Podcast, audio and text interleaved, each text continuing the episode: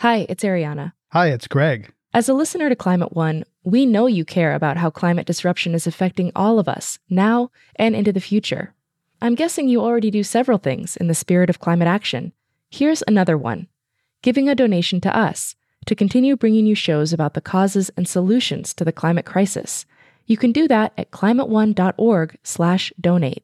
We offer all our podcasts and radio shows for free, but it takes time, effort, and resources to produce new episodes every week. When you give, you'll help us pay for the talented staff, equipment, and materials we need to make the show. And you'll join a group of other dedicated funders and community supporters who keep Climate One on the air. If you're inspired by the guests and conversations we curate, please consider making a gift today at climate one dot org slash donate. Thank you for your support, and thanks for listening.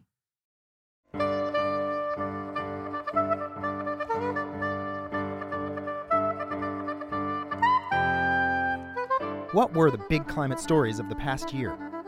Climate One conversations with oil companies and environmentalists, Republicans and Democrats, are recorded at the Commonwealth Club of California and hosted by Greg Dalton.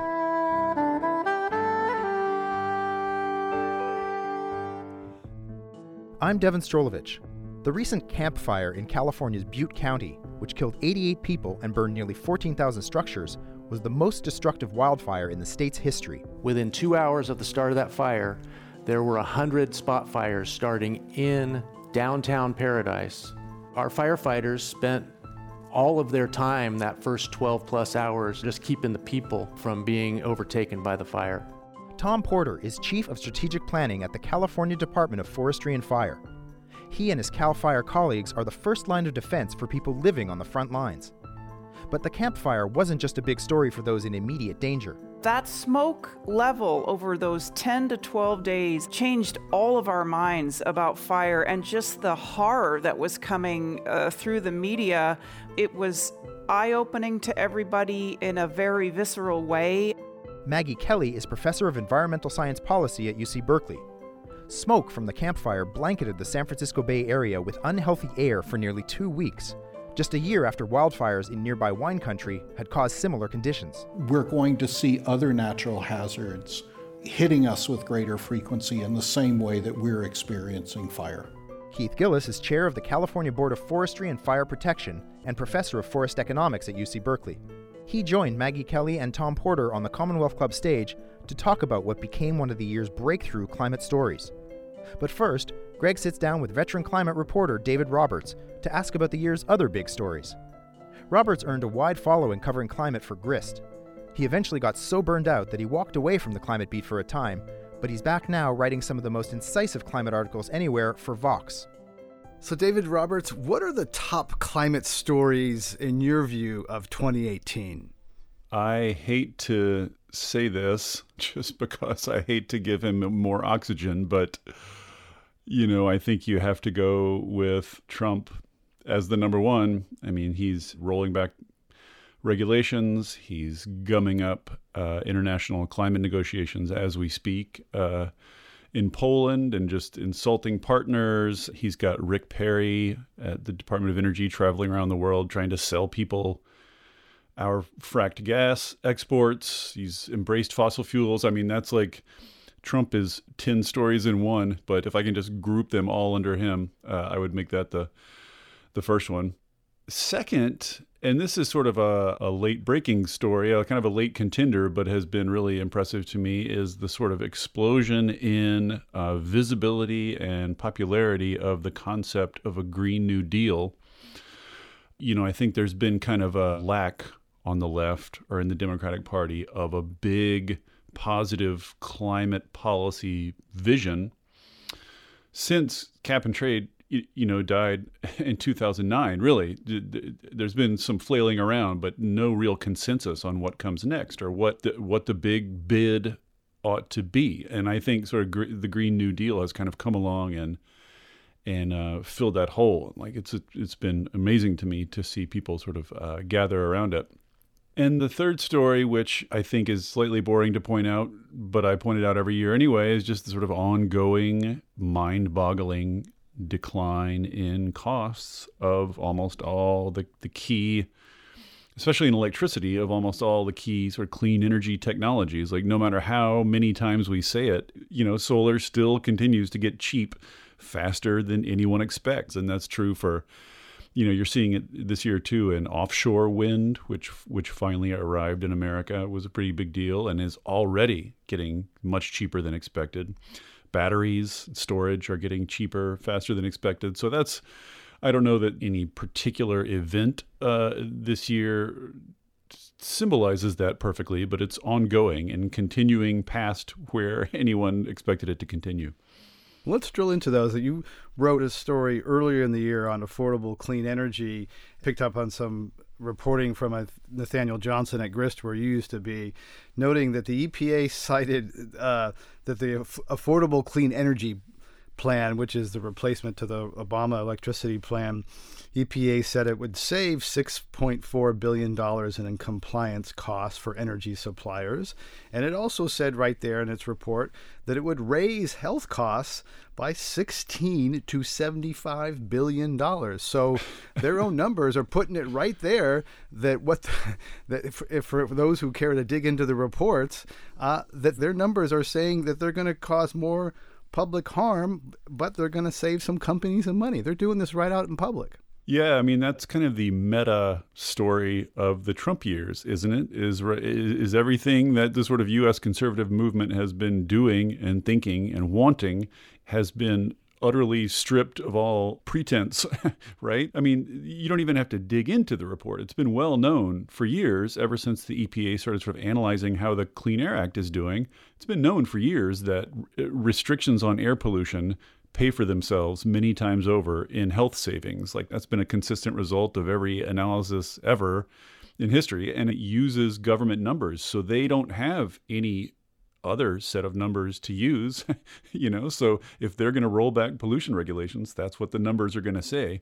Now, the one thing I would say is this is one case where you see the lingering effects of competent bureaucracy that preceded Trump, right? Like, they did good work and they figured out how much air, you know, particulate pollution costs and how much it hurts people. And they put that on record. If Trump is in power long enough, if he runs the E P A long enough, eventually that he, he'll get rid of that too, right? I mean, he will he will complete his conversion of the bureaucracy into sort of ideological hacks, and then, you know, those numbers, then they'll have a different set of numbers, right? But we're sort of in this weird period where it's a new government, but they're still using a lot of the kind of civil servants and a lot of the sort of information that the previous administration uh, uh, generated. There are positive stories. You noted that U S emissions, greenhouse gas emissions, are down twenty-eight percent from two thousand five. The range for the Obama Clean Power Plan was of nineteen to thirty-two percent reduction by twenty thirty. So already the United States, despite Trump, is meeting uh, the Clean Power Plan. That's a very positive story. Despite Trump, the Obama goals are being met. Even though Trump's attacking them, they're happening. Yes, but note that Trump is simultaneously attacking the regulations that that produced those declines in emissions and celebrating those declines in emissions as justification for why they don't need to do more, right? Or why they don't need to stay in the Paris Treaty. They're sort of taking credit for them even as they try to destroy them. I mean, this is not necessarily a story that environmentalists like to hear, but the real fact of the matter is that two or three trends helped reduce emissions in America. One was fracking, was the production of an enormous amount of cheap natural gas. And that's, more than anything else, what has killed coal. And then renewables, you know, got so cheap so fast, and efficiency always is underestimated and always ends up playing a bigger role than people think it's going to. And so all the, you know, all that stuff kind of came together, and there's air pollution policy or even or even climate policy or even energy policy is is basically a marginal driver compared to those big economic and population and technology trends ultimately have much more effect than these decisions. So so yes, I mean, it's a it's it's incredibly positive that those trends are going in the right direction, but you know and and I know and the I P C C knows that it's not enough. It's not enough, not fast enough. Right. And some of the macro trends are going in the other directions. Global emissions are t- ticking up after being soft for five years. So there are some very troubling uh, signs in the, in the macro numbers that we're seeing. So on the Green New Deal, that has kind of captured imagination. There's a very, you know, telegenic, charismatic uh, front person, person who was working in a restaurant and knocked off a, a, a uh, you know, senior uh, congressman, and now she's the flag carrier and, you know, uh, leading sit-ins in Nancy Pelosi's office. So let's drill into that one a little bit. I mean, are we seeing two thousand eight all over again with green jobs and Van Jones? And I feel a little bit like I've seen this movie before.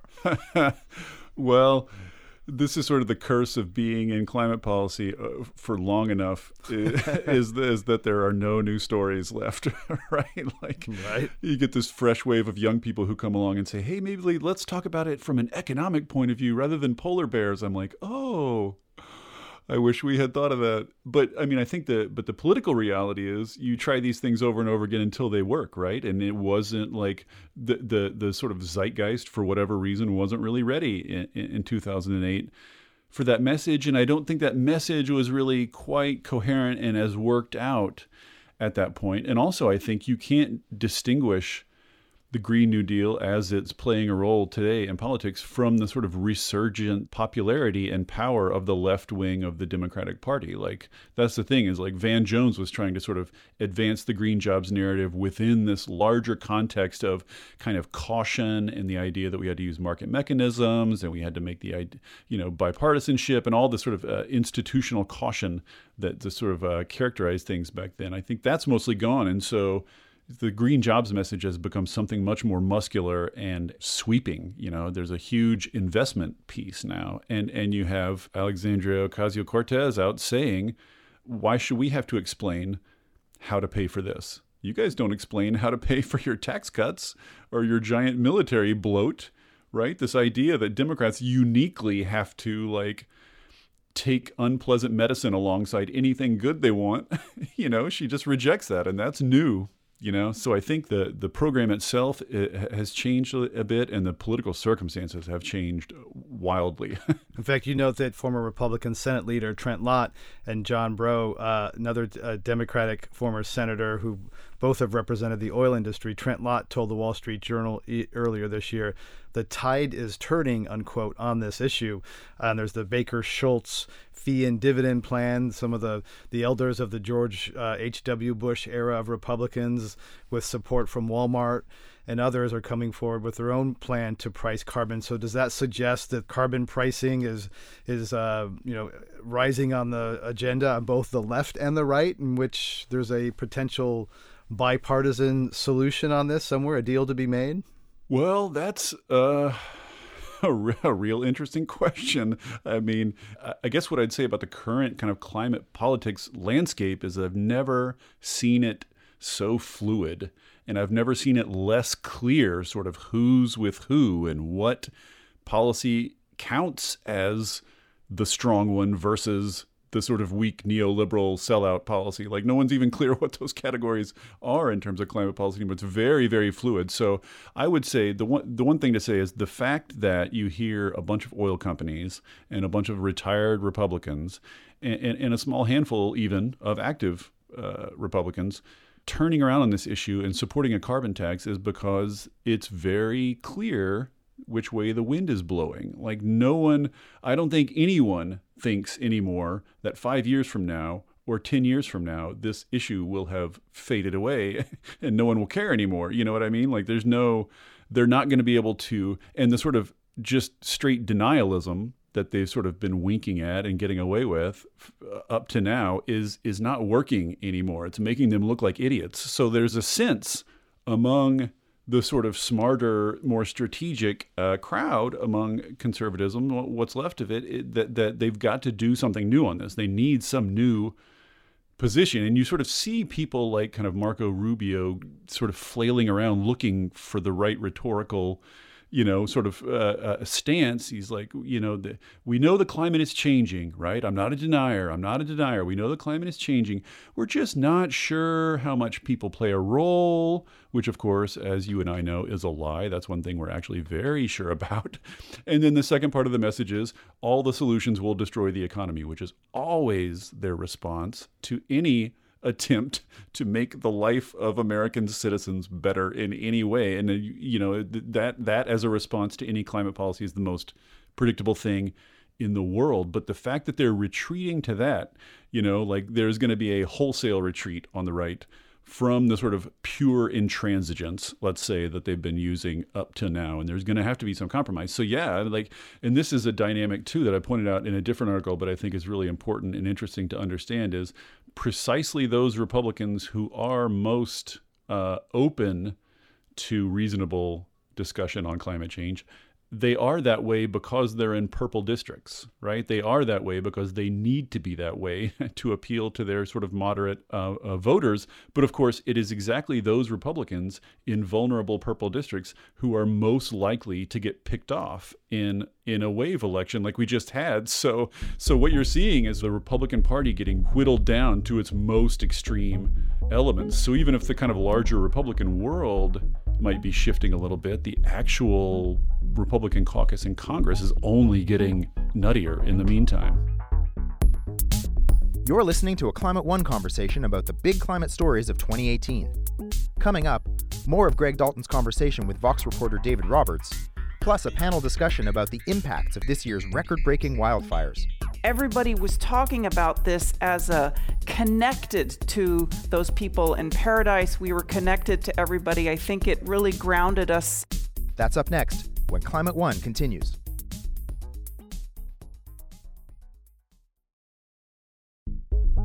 We continue now with Climate One. Greg Dalton is talking to David Roberts, a staff writer at Vox, about the big climate stories of the past year. What was your most impactful or most gratifying story that you look back that you did in twenty eighteen? Well, um, I really am really, really proud of and psyched about one that I actually just put up fairly recently, which is a long uh, sort of illustrated explainer on grid architecture, which might not sound like the sexiest thing, and probably that's was, sexy, yeah. And was probably not the sort of traffic monster on. It's not one of these sort of like first week traffic monsters, but it's one of these sort of in-depth explainers that I think is going to be very useful for professionals in the industry and and for schools, you know, where people will go learn about this stuff. And it's basically about, you know, how grid architecture was built around centralized power plants and one-way power flows, sort of the old model, and how you have all these distributed energy resources popping up on the edge of the grid now, and you have two-way power flows and power exchange, you know, enabled by all this fancy technology, and grid architecture just needs to be rethought and redesigned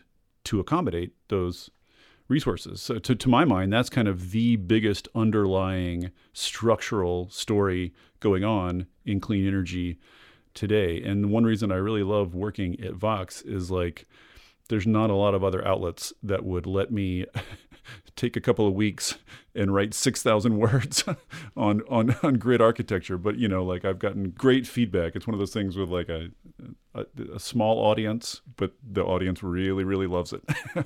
David, I remember many years ago when you were writing at Grist and you burnt out and walked away and you went away. I don't know where you went for a couple of years and then you you came back. So, you know, looking at, you know, the the dark news these days, some of these trends, I'm just curious, you know, how you're doing, how you keep yourself from getting getting too doom and gloom. It's something I personally struggle with, you know, sleepless nights uh, before and after programs. How do you keep yourself fresh to to stare at these numbers and these trends every day? Well, I mean, the the main thing I personally did is what I was doing is working all day every day, uh, you know, which is too much time to be immersed in the kind of stuff we we study and write about, and honestly, too much time to be working. Period. So, just for personally, my circumstances were: a, I started working from home, uh, and I and I have worked from home ever since. B, I've I came to peace with the idea that most of my writing happens at night. Most of my most of my good thinking and my writing happens between like ten p.m. and two a.m. So I just mm. take. So now I just I quit. and I was just sitting at my computer all day in the morning and afternoon pretending to be around because my boss wanted me to be when I was doing all my work at night. So so what I do now is like I work a little bit in the morning and I just take afternoons to myself. I do yoga. I've taken up, don't get me started. I don't want to be one of those guys, but I highly recommend yoga. Uh, and, you know, I've taken my dog on long walks and really just like having afternoon time for myself and to chill out. And, and then so that I come back to work at night and I don't feel like I'm like at the end of a marathon. I feel like I'm sort of coming fresh to my second shift and uh, just getting more sleep and becoming more flexible and becoming more physically fit has had an enormous effect on my mental Uh, uh, sharpness. Like it's really, I mean, this is, you know, it's not a revelation, I guess, but like your physical health, if you're, if you're in this sort of industry where you need to be thinking a lot, you know, thinking and talking and writing a lot, uh, your physical health really does matter. Just last question, Dave Roberts, what are you looking forward to uh, covering in twenty nineteen? What the stories ahead on the horizon you're looking at tackling next year that you think will be exciting? Well, uh, as a as a longtime politics nerd, uh, these you know, if you can sort of set aside the uh, the apocalyptic consequences lurking lurking in the background, just on a purely sort of uh, a dramatic level, politics is fascinating these days. Seeing how divided government works with Trump in power versus Nancy Pelosi, like that's fascinating. Like seeing how much this young energized climate movement can pull Pelosi is fascinating, and how far she can pull her caucus. That's fascinating. And so, you know, this is all jockeying in preparation for twenty twenty. So of course, like there's five hundred seventy-two Democrats lining up to run for president in, in twenty twenty, and they're all going to be making moves over the next year. So just as like someone who appreciates just the, the spectacle of politics, it is going to be a fascinating uh, year full of nonstop action. Like for people who wanted a respite from the sort of relentlessness uh, of the news of the last two years, I don't think that's coming. You're in Washington, the Seattle area. Uh, your governor, Jay Inslee, is probably one of the, after Jerry Brown, I would say one of the politicians in the country that cares most deeply, knows most deeply the climate issue, potential presidential contender. You think he gets in? If he does, will he be able to put climate on the on the, um, the agenda for the debate? Oh, he's running, or or let's let's say he's he's.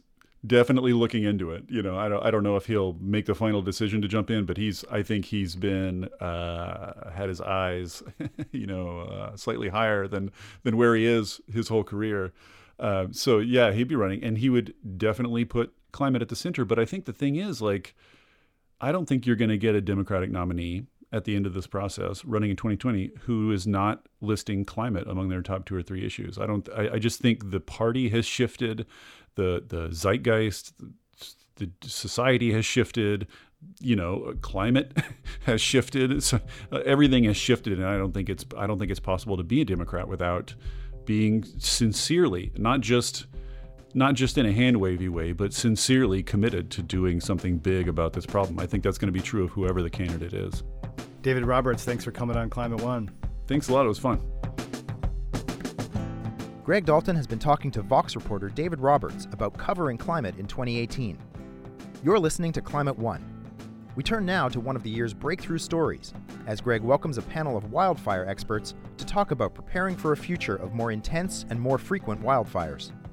Keith Gilless, chair of the California Board of Forestry and Fire Protection. Maggi Kelly, professor of environmental science policy at U C Berkeley. And Thom Porter, chief of strategic planning at the California Department of Forestry and Fire, or CAL FIRE. Here again is your host, Greg Dalton. Thom Porter, you live this, you know, you're a professional fire person. Take us to the front lines and, and some of the moments, you know, uh, what it's like to be there through these, this over time, some of these wildfires in California. Yeah, and, and I really wanted to kind of take the opportunity to kind of take you through a little piece of time again. Um, nineteen seventy, I was just a little kid. And I was growing up in the mountains of San Diego, and I remember vividly watching for three, maybe four days, a plume of smoke move across the southern horizon. And it moved from due south of my home way off toward the coast. And I, when I was of age and learned about what fires are and where, that I lived in fire country, found that that was the Laguna Fire, nineteen seventy in San Diego, at the time and for many years after, the largest fire in California history. That fire kind of framed my uh, upbringing as, as far as what fire was, knowing all that. Move forward, college, U C Berkeley. Uh, I was Keith's student, among a few others of us. Um, the Tunnel Fire. These two events, so that was nineteen ninety-one. There's twenty-one years. Those were career fires. Both of those were career fires for firefighters. One that you would see once, maybe twice in a career, if you were lucky. And you would be able to carry that through your career and be able to talk with all the, all the firefighters uh, that were coming up about your career fire and what it means and what you need to be ready for and, and train for. Okay. Now it's two thousand three. I'm a, I'm a professional forester and firefighter uh, back in San Diego. And uh, the Cedar Fire breaks. And I watch a fire burn, not exactly where the, the Laguna Fire was, but over the same distance, about a thirty-five mile distance, in sixteen hours, not in three days. At that point in time, I knew there was a change. And we were in a very similar kind of weather pattern then. We're just coming off a drought. We had tree mortality in the Southern California mountains, much like the Southern uh, Sierras have uh, uh, the last couple of years. And we had this fire that that dwarfed the size of the Laguna Fire and did it in a shorter period of time. Fast forward, career fires now every ten years, that's multiple in a career. And then you get into the late two thousands and we have fires that are occurring in the fifty to one hundred thousand acre realm, which was kind of the benchmark place for a career fire, somewhere between fifty and one hundred thousand acres. Now we're having multiple one hundred thousand acre fires every year. So there is a change, and the change is migrating. We saw it first in Southern California. We're seeing it migrate north. Uh, and it is very much related to what's happening with the climate. And so preparing for that is kind of where we find ourselves. We're behind behind the curve, but we have been seeing it, we have been watching, we are understanding that there are changes. And so I, I'm afraid uh, of where we are and what we've what we saw with the Camp Fire. Um, at the Camp Fire, we saw a fire again that broke in an area that was inaccessible, and by uh, modeling and all of our planning, twelve hours would be a very short period of time to get where it got to in two hours. Mm-hmm. And we were thinking more of like it was a day or two. And not on that day. We knew we had problems on that day. But we had planned that community extensively for evacuations. We knew we had an evacuation problem. A, a new state highway was built to service that community, to get people in and out of there. Uh, we spent seven million dollars over the last several years on fuel reduction project work. It was a very fire-adapted culture in that community. And still, within two hours of the start of that fire, there were one hundred spot fires starting in downtown Paradise, between the people that were in the early stages, the staggered uh, evacuation that we, we had planned for, get these people out first, then those people, then the next people, they got stuck behind the fire that had already passed them because it was embers dropping out in front of their evacuation. And so our, our firefighters spent all of their time, that first twelve plus hours, uh, getting people out of the way. Bulldozers were not cutting line. They were pushing cars off of roads to clear them so other cars could get out. Firefighters were dragging people out of their cars, herding people who were running into parking lots of uh, box stores and other large parking lot areas where they could get people reasonably safe for a, a short period of time and defending the life. They weren't defending those structures. They were just keeping the people from being overtaken by the fire. Fire was burning around, then moved the people off. And that is the environment we find ourselves in. And we are and will be continuing to work with technology to further our understanding. Um, we are looking hard at better detection me- measures with cameras. They're fixed. Also uh, aerial surveillance uh, and then persistent satellite imagery. So we can watch and understand what's going on more real time, but also detect those starts. Now, the one caution I have about that is if we put every fire out at a small size, we're going to be right where we got ourselves to one hundred years from now. So we've been one hundred years of, of heavy fire suppression, putting every single fire out as fast as we can. It, we have overgrown areas. So we need to balance that with fuel reduction. Some of that is going to have to be by manual means in, in some fashion, uh, but we need to use more prescribed fire. And we need to work toward an acceptance of prescribed fire to manage the fuels so that we don't end up in this uh, scenario again fifty to one hundred years from now, uh, should we be so lucky to have that opportunity. Maggi Kelly, what are some of the new technologies that you're working with that can give us visibility into the fire areas, the, the risks? You know, what can homeowners look to to see how their relative risk? You know, maybe I've cleared my yard, but geez, my neighbor's got a lot of fuel load next door. What tools are, are emerging for this? There are a lot of very exciting uh, new technologies emerging in this arena. I'm a geographer by training, and I'm fascinated by maps, and maps and disasters are critical friends. So every successful disaster response really starts with a map. And we can think about mapping pre-fire and during fire and post-fire. And in all of those, there are some new technologies coming um, online that can be useful.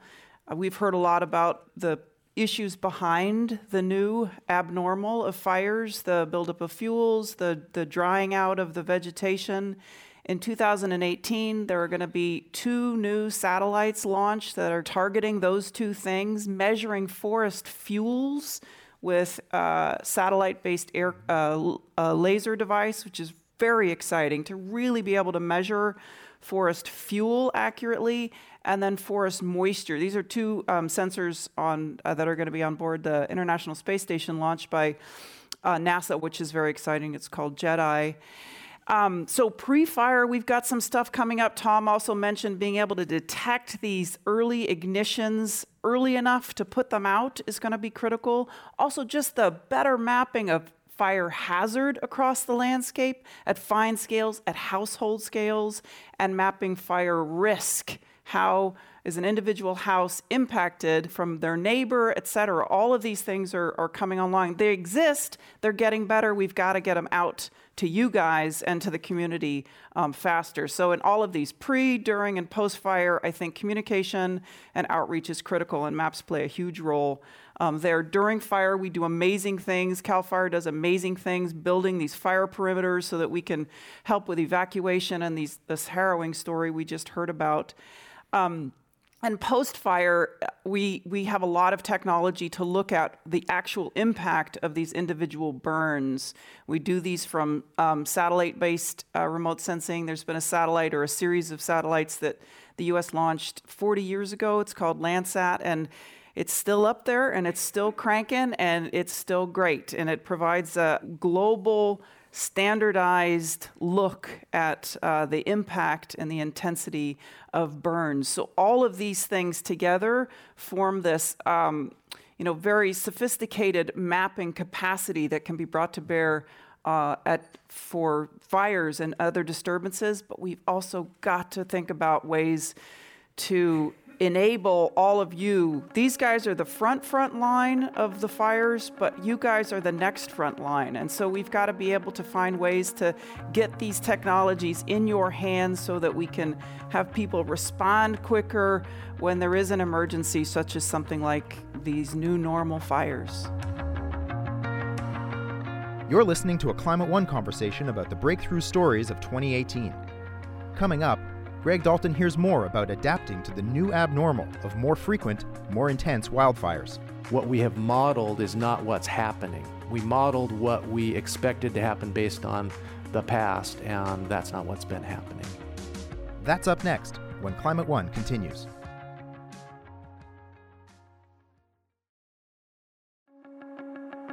You're listening to Climate One. Greg Dalton is talking about one of the biggest climate stories of twenty eighteen. The wildfires in the American West, with Thom Porter, Chief of Strategic Planning at the California Department of Forestry and Fire, CAL FIRE, Maggi Kelly, Professor of Environmental Science Policy at U C Berkeley, and Keith Gilless, Chair of the California Board of Forestry and Fire Protection. Here's Greg. Keith Gilless, a lot of the country lives paying a lot of attention to hurricane warnings, weather warnings, that sort of thing.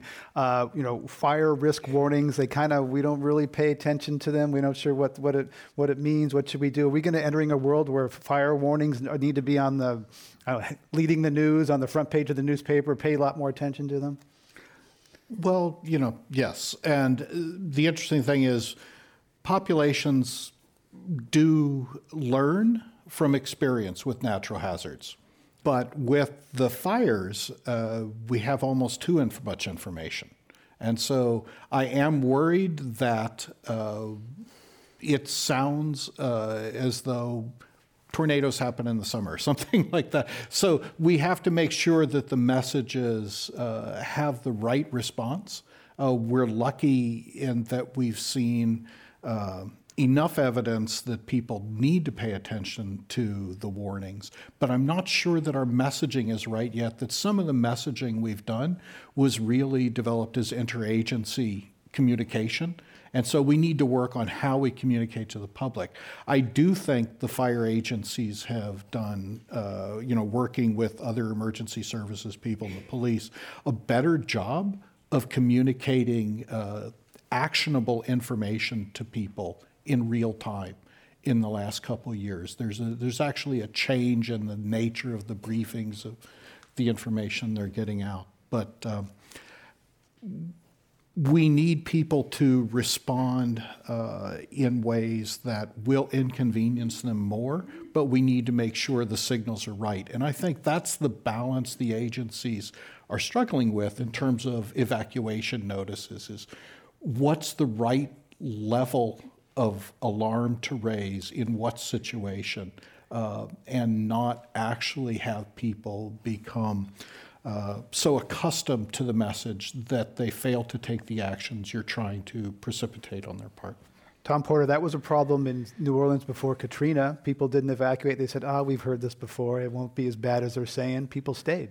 Yeah, and, and that is uh, something we worry about and we've seen as backlash. Uh, often when we have a big fire, um, the inconvenience uh, leads to future uh, lack of wanting to go through that inconvenience again. Some people leave their home, they're gone, they have to be gone for a week or, or longer. They come back and their home is fine. Uh, their, their neighborhood is fine. And we are finding in some cases, people have decided, next time I'm not going. Uh, my dad, who lives in, in rural San Diego, same house that I watched that uh, Laguna fire from, he is pretty sure, sure that he doesn't want to be evacuated again. He's been evacuated in the last ten years three different times and has been away from his house for uh, a week or more at a time. And, and I keep telling him, go early. Um, but he, he, he it's hard to convince my own dad uh, of this, and and, and uh, I would think he'd be listening. But if if always. I could jump I in know. on that, there's no one measure of destructiveness for a wildfire. There are really three that we tend to throw around. One is the size of the fire, uh, but that's a distant third. Uh, Intermediate is structure loss, and that's terrible, but the first criteria is public safety. And if the public isn't getting information on which they act appropriately, we're not actually managing for the, the most important of these three criteria for destructiveness, which is public safety. That uh, for us to live safely in a wonderful environment that is, our ecology is driven by fire in this state, that's where we live. Um, for us to to live safely in that environment, we need, anytime there's an evacuation notice, the public's response to generally just be, great, I'm out of here. And we need them to be prepared with go bags and so forth so that they can effectively leave. Because if we're looking at the loss of life, it's the evacuation phase. It's the early period when the fire service, the police are doing everything they can to manage public safety. Uh, and fighting the fire is, is sort of a very distant goal at that point. So, Thom, I... Yeah, I, and I was just, I was thinking as we've been going through this, if you could stretch time and say twelve hours from now, there is going to be an earthquake uh, that is going to uh, severely damage the peninsula. If we could say it's going to happen in twelve hours, eh, ninety-eight percent chance, would you leave? And I think where we are with, we're, we're getting close with wildfire uh, weather. And we're getting close. The, the utilities are freaked out. Uh, they're doing uh, public safety power shutdowns uh, throughout the state. And I'm not sure it's not with good reason. I know there's good intention there. There's, there's also some other uh, concerns about their own cost. I understand that. But it is public safety power shutdown. And people are up in arms in some areas about that. And again, it's an inconvenience thing. Your power might not be back on for a week. Um, but if it stops that fire from starting upwind of your location, Californians need to wake up and realize that every acre in California can and will burn someday. Yes. But it's your reference to things like hurricanes with climate change that make this a national topic about our our entire societal response to natural hazards. Because in the case of hurricanes, their paths, the number and frequency of high-intensity hurricanes, the evidence is mounting from scientists that I, I know personally that um, we're going to see other natural hazards uh, hitting us with greater frequency in the same way that we're experiencing fire. Thom Porter, we've heard some things about the role of wind speed. Tell us how, how important that is and how the wind speeds we're seeing now in these fires are, are different or than what you've seen earlier. What we're seeing is as, as wind speed increases, and it depends on the depth of the wind too, how far up in the atmosphere or uh, close to the surface those, those uh, sources of wind are. But in a lot of cases, we are seeing winds that are carrying high altitude speeds at a lower altitude, if that makes sense, and carrying embers and fire much further and faster than than normal. And just in the in the case of the Camp Fire that burned Paradise, Magalia, Concow, and other communities, um, there's a dogleg or a bend in the Feather River Canyon where this fire started. And typically the winds, even with a moderate kind of uh, northeast wind, would funnel down the canyon. And that's not what happened in this case. The fire went straight up and over two ridges and ended up in Paradise in two hours. The fires that happened prior to this, and this is what I was talking about previously with what we have modeled is not what's happening. We modeled what we expected to happen based on the past, and that's not what's been happening. So those fires usually would have done a turn a little bit to the south and gone more toward uh, Oroville, Lake Oroville, and uh, and then would have come up into the community from a different place. That's not what happened. So, so the wind wind speed, uh, the frequency of of these uh, phone winds, east winds that are coming off of the dry landmass, uh, there that is making a difference as well. If you're just joining us, we're talking about the fires in Northern California with Thom Porter, Chief Strategic Planning at CAL FIRE, Keith Gilless, Chair of the California Board of Forestry, and Maggi Kelly, Professor of Environmental Science Policy at Berkeley. I'm Greg Dalton. Maggi Kelly, fire, you know, has always been here in California, we've been hearing, but it, it came into the Bay Area in our lives, in our lungs, in a way that it really hadn't before this year for such a long period of time. Air quality like like Beijing, put, you know, seeing respiratory masks on, on, on young people. Tell us about how that, you know, kind of punctured our consciousness and brought something that used to be over there into our lungs and our lives. I think that's absolutely true. Those ten to twelve days, I think, really changed all of our minds about fire and just the horror that was coming uh, through the media. We were hearing about what was happening in Paradise and then seeing what was happening down in Malibu. On the, on the heels, really, of last year's Sonoma Napa fire complex, it was eye-opening to everybody in a very visceral way. I, as a mapper and a technologist, I also was just incredibly amazed at the way every single person I was talking to was looking at um, purple air, was looking at the earth wind patterns, trying to anticipate when the winds were going to shift. Everybody was talking about this as a connected, um, we were connected to those people in Paradise. We were connected to everybody. I think it, it really grounded us um, in a way. I personally I think California, we're, I know we're at the cutting edge of climate change in terms of its impact, and I believe we're at the cutting edge of climate change in terms of adaptation, and I think we can make fire a huge part of that statewide portfolio. I'd like to see much more um, statewide money being put to all of the things we're talking about, but also the science communication. How do we do outreach? How do we have smarter um, fire-safe communities? How do we spread the message pre- during and post fires? And of course, I think maps are part of all of that. But I, um, I really think this has been a, it's been a game changer year, and we've got to make some changes. Thom Porter, you're focused a lot on, you know, the fires ahead, but I'd like to quote something I saw on Nextdoor, which is this application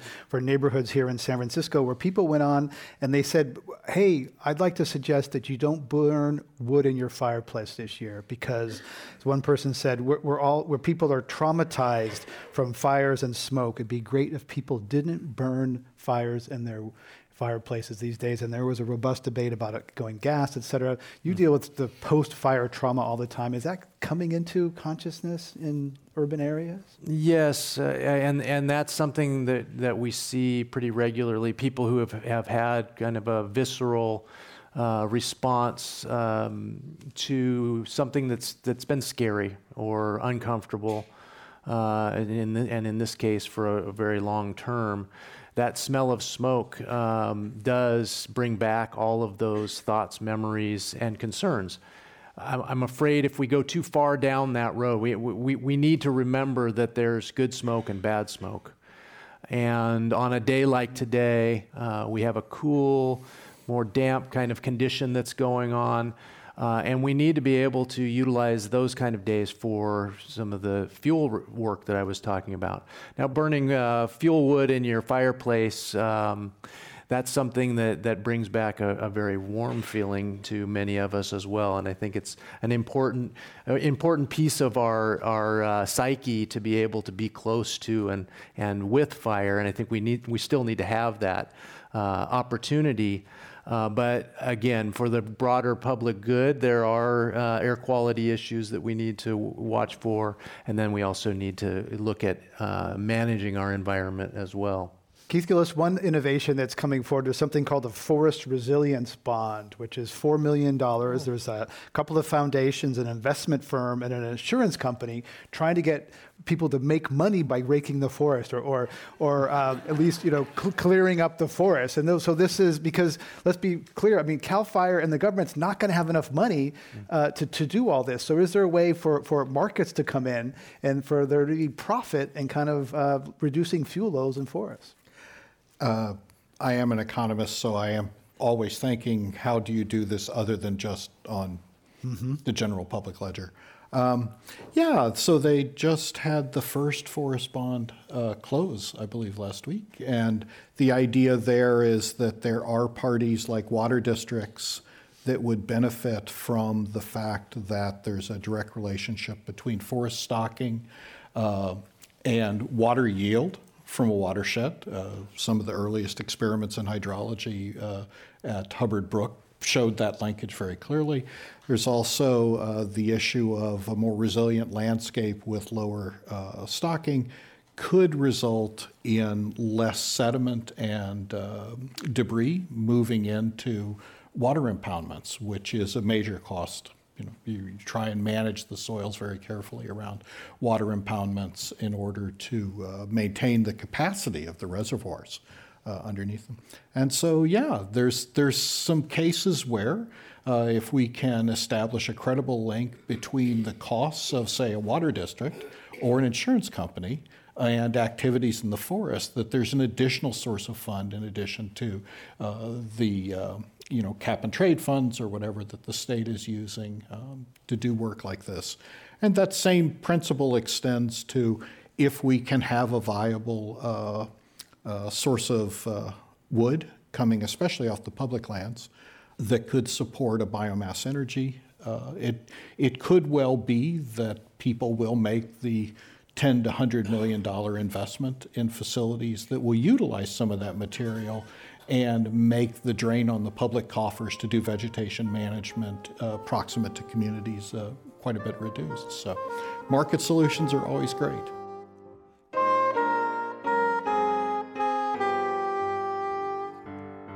Greg Dalton has been talking about the new abnormal wildfires with Keith Gilless, chair of the California Board of Forestry and Fire Protection, Maggi Kelly, professor of environmental science policy at U C Berkeley, and Thom Porter, chief of strategic planning at the California Department of Forestry and Fire, CAL FIRE. To hear all our Climate One conversations, subscribe to our podcast at our website, climate one dot org, where you'll also find photos, video clips, and more. If you like the program, please let us know by writing a review on iTunes or wherever you get your podcasts. And join us next year for more conversations about energy, the economy, and the environment. Climate One is a special project of the Commonwealth Club of California. Kelly Pennington and Sarah Catherine Coxon run our audience engagement. Tyler Reed is our producer. The audio engineers are Mark Kirshner and Justin Norton. Annie Chelsea and Devin Strolovich edit the show. I'm Greg Dalton, the executive producer and host. The Commonwealth Club C E O is Doctor Gloria Duffy. Climate One is produced in association with K Q E D Public Radio.